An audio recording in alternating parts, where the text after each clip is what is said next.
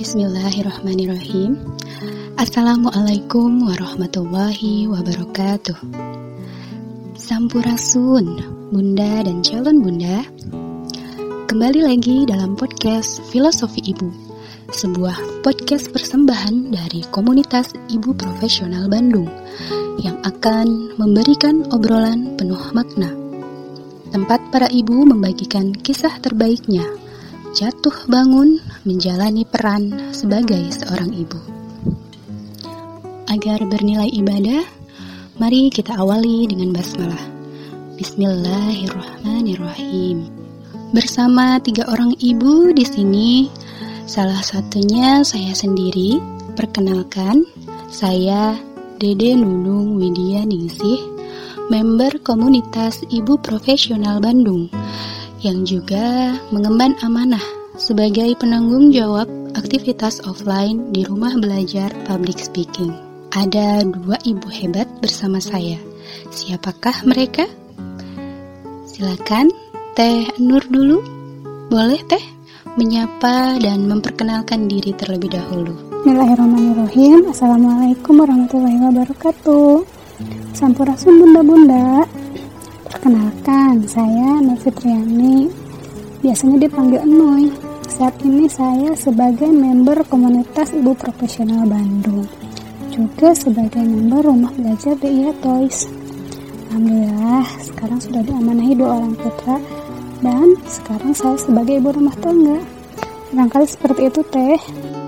Baik, berikutnya kita juga bersama seorang ibu hebat yakni Teh Vini.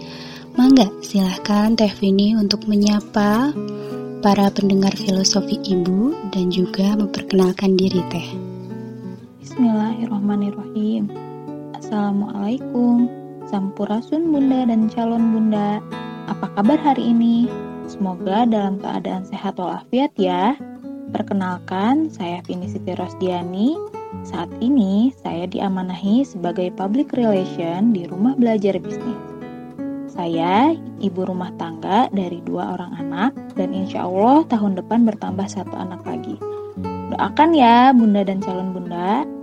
Iya, sudah sepintas tadi kita mengenal kedua sosok narasumber kita. Filosofi ibu kali ini mengusung topik yakni kehamilan dan persalinan kodrat atau nikmat? Wah, ini topik yang menarik tentunya ya bunda. Karena hamil dan melahirkan adalah hal yang dekat serta melekat pada perempuan. Topik ini kami persembahkan untuk Anda Wanita yang kelak akan menjadi seorang ibu. Juga untuk Anda ibu yang tengah menjalani proses kehamilan pertamanya yang pasti terasa luar biasa sebagaimana ketika mencoba atau merasakan suatu hal yang baru. Lebih khusus lagi untuk Anda, Bunda yang menjalani kehamilan kedua mungkin atau ketiga dan seterusnya.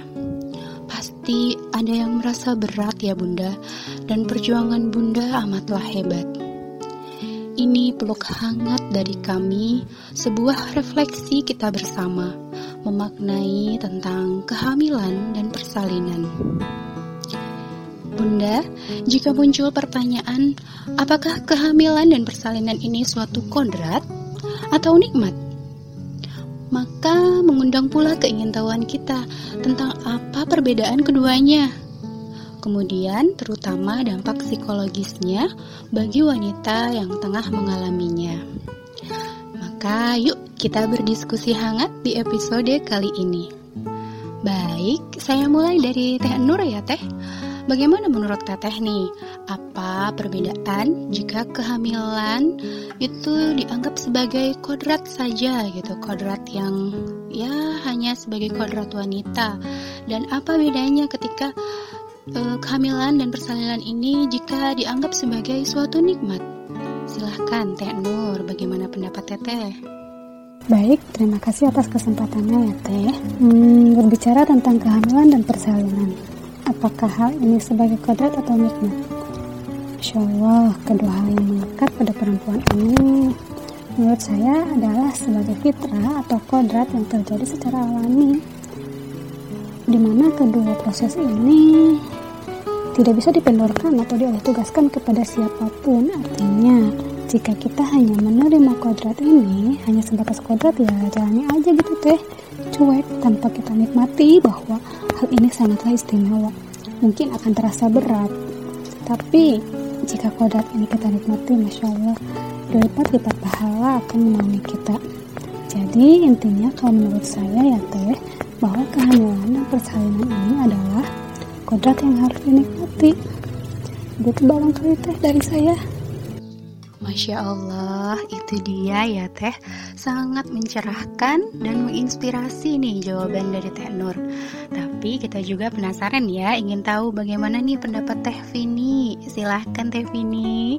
Oke Teh Di, atur kesempatannya ya untuk definisi kodrat Allah sendiri adalah suatu ketentuan yang tersemat dalam diri seorang atau sesuatu hal yang tidak dapat dikendalikan oleh manusia karena itu merupakan hukum yang bersumber dari Allah Subhanahu wa taala.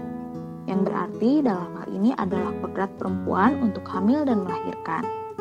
Nah, untuk nikmat kehamilan dan melahirkan itu sendiri pasti beragam ya teh dari setiap individu satu yang pasti yaitu berlipatnya pahala kita dan surga jaminannya, insya Allah.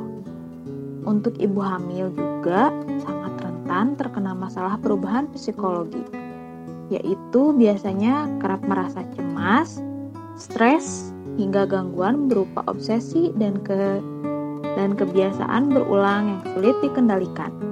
Biasanya sih ini terjadi di awal kehamilan ya teh, Wah, wah, iya betul, betul, betul. Begitu rupanya pendapat Teh Vini.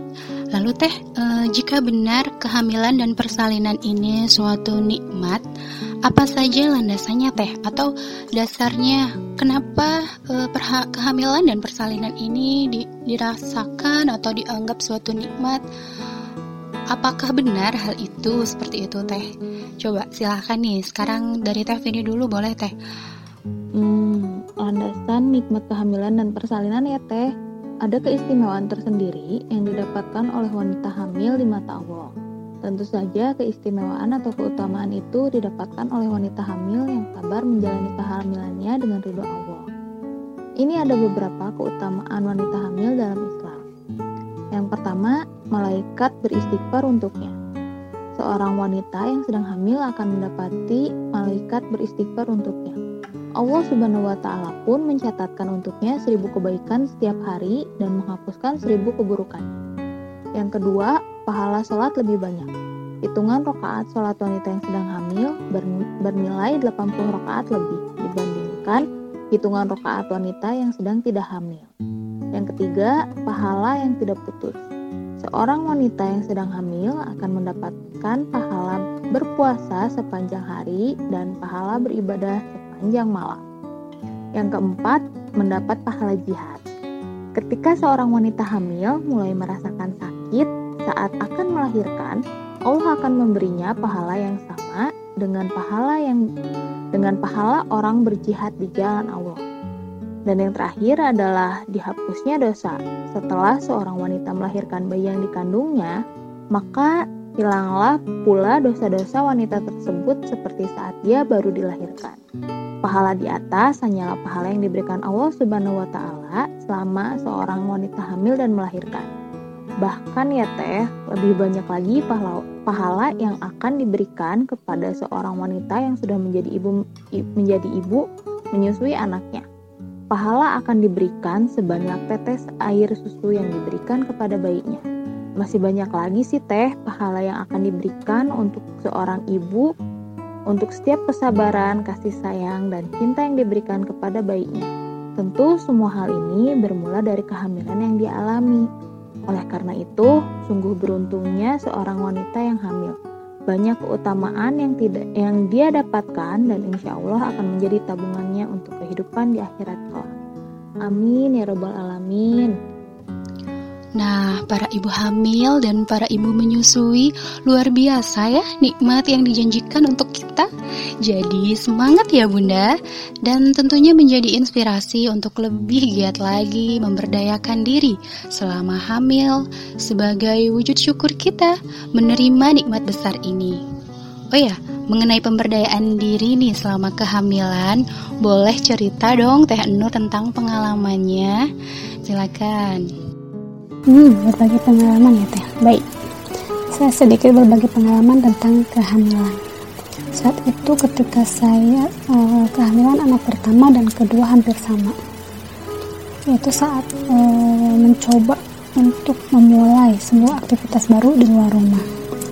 Kehamilan anak pertama saat itu saya karena menunggu udah dua tahun belum dikaruniai seorang anak, dan akhirnya saya memutuskan untuk beraktivitas di ranah publik akhirnya uh, Allah menakdirkan saya untuk bekerja menjadi pengajar di salah satu sekolah swasta. Yang saat itu full time dari jam 7 pagi sampai jam 4 sore. Masya Allah kalau dirasa memang kalau dilihat memang berat sekali. Karena prioritas sebagai pengajar di sekolah tersebut diutamakan. Tetapi Alhamdulillah sebulan baru mengajar di sana saya dianugerahi seorang anak dianugerahi dan Allah menitipkan ruh pada rahim saya. Betapa bahagianya, betapa senangnya. Tapi saya tidak merasa lemah, tapi saya terus berkarya dan berdaya bagaimanapun juga. Akhirnya saya e, merasa kekurangan ilmu. Pada akhirnya saat itu saya untuk memutuskan untuk resign pada usia anak saya 15 bulan akhirnya setelah resign saya memutuskan untuk lanjut sekolah pasca sarjana sekolah pasca sarjana di salah satu universitas negeri. Nah alhamdulillah Allah men uh, menakdirkan saya untuk lulus. Tidak lama kemudian di pertengahan semester Allah menganugerahkan kembali anak kedua kepada saya. Masya Allah perjuangan banget ketika hamil pada trimester pertama tuh kakaknya yang baru usia 18 bulan, belum tugas yang bejibun, belum domestikan. Saat itu pula ingin rasanya menyerah, menyerah, menyerah, menyerah.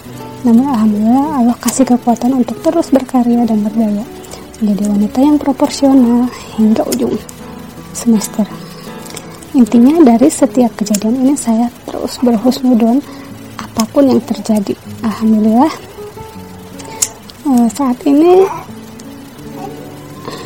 anugerahkan dua jagoan kecil yang sehat, selamat, dan sempurna. Tabarakallah. Wah, wah, luar biasa sekali ya pengalamannya. Baiklah, Bunda dan calon Bunda, sudah kita temukan titik terang bersama ya bahwa kehamilan dan persalinan akan lebih bisa dinikmati, lebih terasa ringan dan bahagia, serta terutama batin kita akan sangat menerima kehadiran buah hati kita. Ketika persepsi kita mengenai Dua hal itu tidak sebatas sebagai kodrat wanita saja, namun ketika kita menerimanya sebagai sebuah nikmat besar untuk kita. Karena ternyata di fase ini bisa dikatakan kita tengah panen berjuta pahala. Juga bersyukurlah kita menjadi hambanya yang terpilih mengemban tugas mulia ini. Sebelum kita tutup, silakan silakan Teh Nur dan Teh Vini untuk menyampaikan closing statementnya terlebih dahulu. Teh Nur silakan. Baik, closing statementnya ya Teh. Hmm, ketika hamil dan melahirkan bukan berarti kita lemah, tapi teruslah berkarya walaupun dalam keadaan sangat lemah sekalipun. Tetap bahagia, tetap menjadi diri sendiri. Salam ibu profesional. Terima kasih, mohon maaf atas kekurangannya. Masya Allah, baik. Selanjutnya kita akan mendengarkan closing statement dari satu orang ibu hebat lagi, yaitu dari Teh Vini. Mangga Teh Vini. Closing statement dari saya, kodrat sebagai wanita itu nikmat yang luar biasa yang Allah berikan untuk kita. tetap berdaya bisa menjadi kunci untuk kita menjadi kuat meskipun sedang berada dalam keadaan titik terendah dalam hidup. Semangat terus untuk Bunda dan calon Bunda semua. Terima kasih untuk kesempatan ini dan mohon maaf apabila ada salah-salah kata dari saya. Semangat terus ya. Hmm, luar biasa. Oke, Bunda. Tiba rupanya kita di penghujung filosofi Ibu kali ini. Semoga bermanfaat. Jika ada kesalahan, mohon lapang hati memaafkan kami dan pastikan untuk menyimak episode selanjutnya yang insya Allah lebih menginspirasi. Terima kasih banyak atas dukungan semua pihak, terutama leader serta tim manajer komunitas Ibu Profesional Bandung. Tentunya terima kasih kami ucapkan untuk Bunda dan calon Bunda yang telah menyimak filosofi Ibu. Saya pamit, kita tutup dengan hamdalah. Alhamdulillahirabbil alamin. Dan boleh ya doa kafaratul majelis. Subhanakallahumma wa bihamdika asyhadu an la ilaha illa anta astaghfiruka wa atubu ilaik. Wassalamualaikum warahmatullahi wabarakatuh.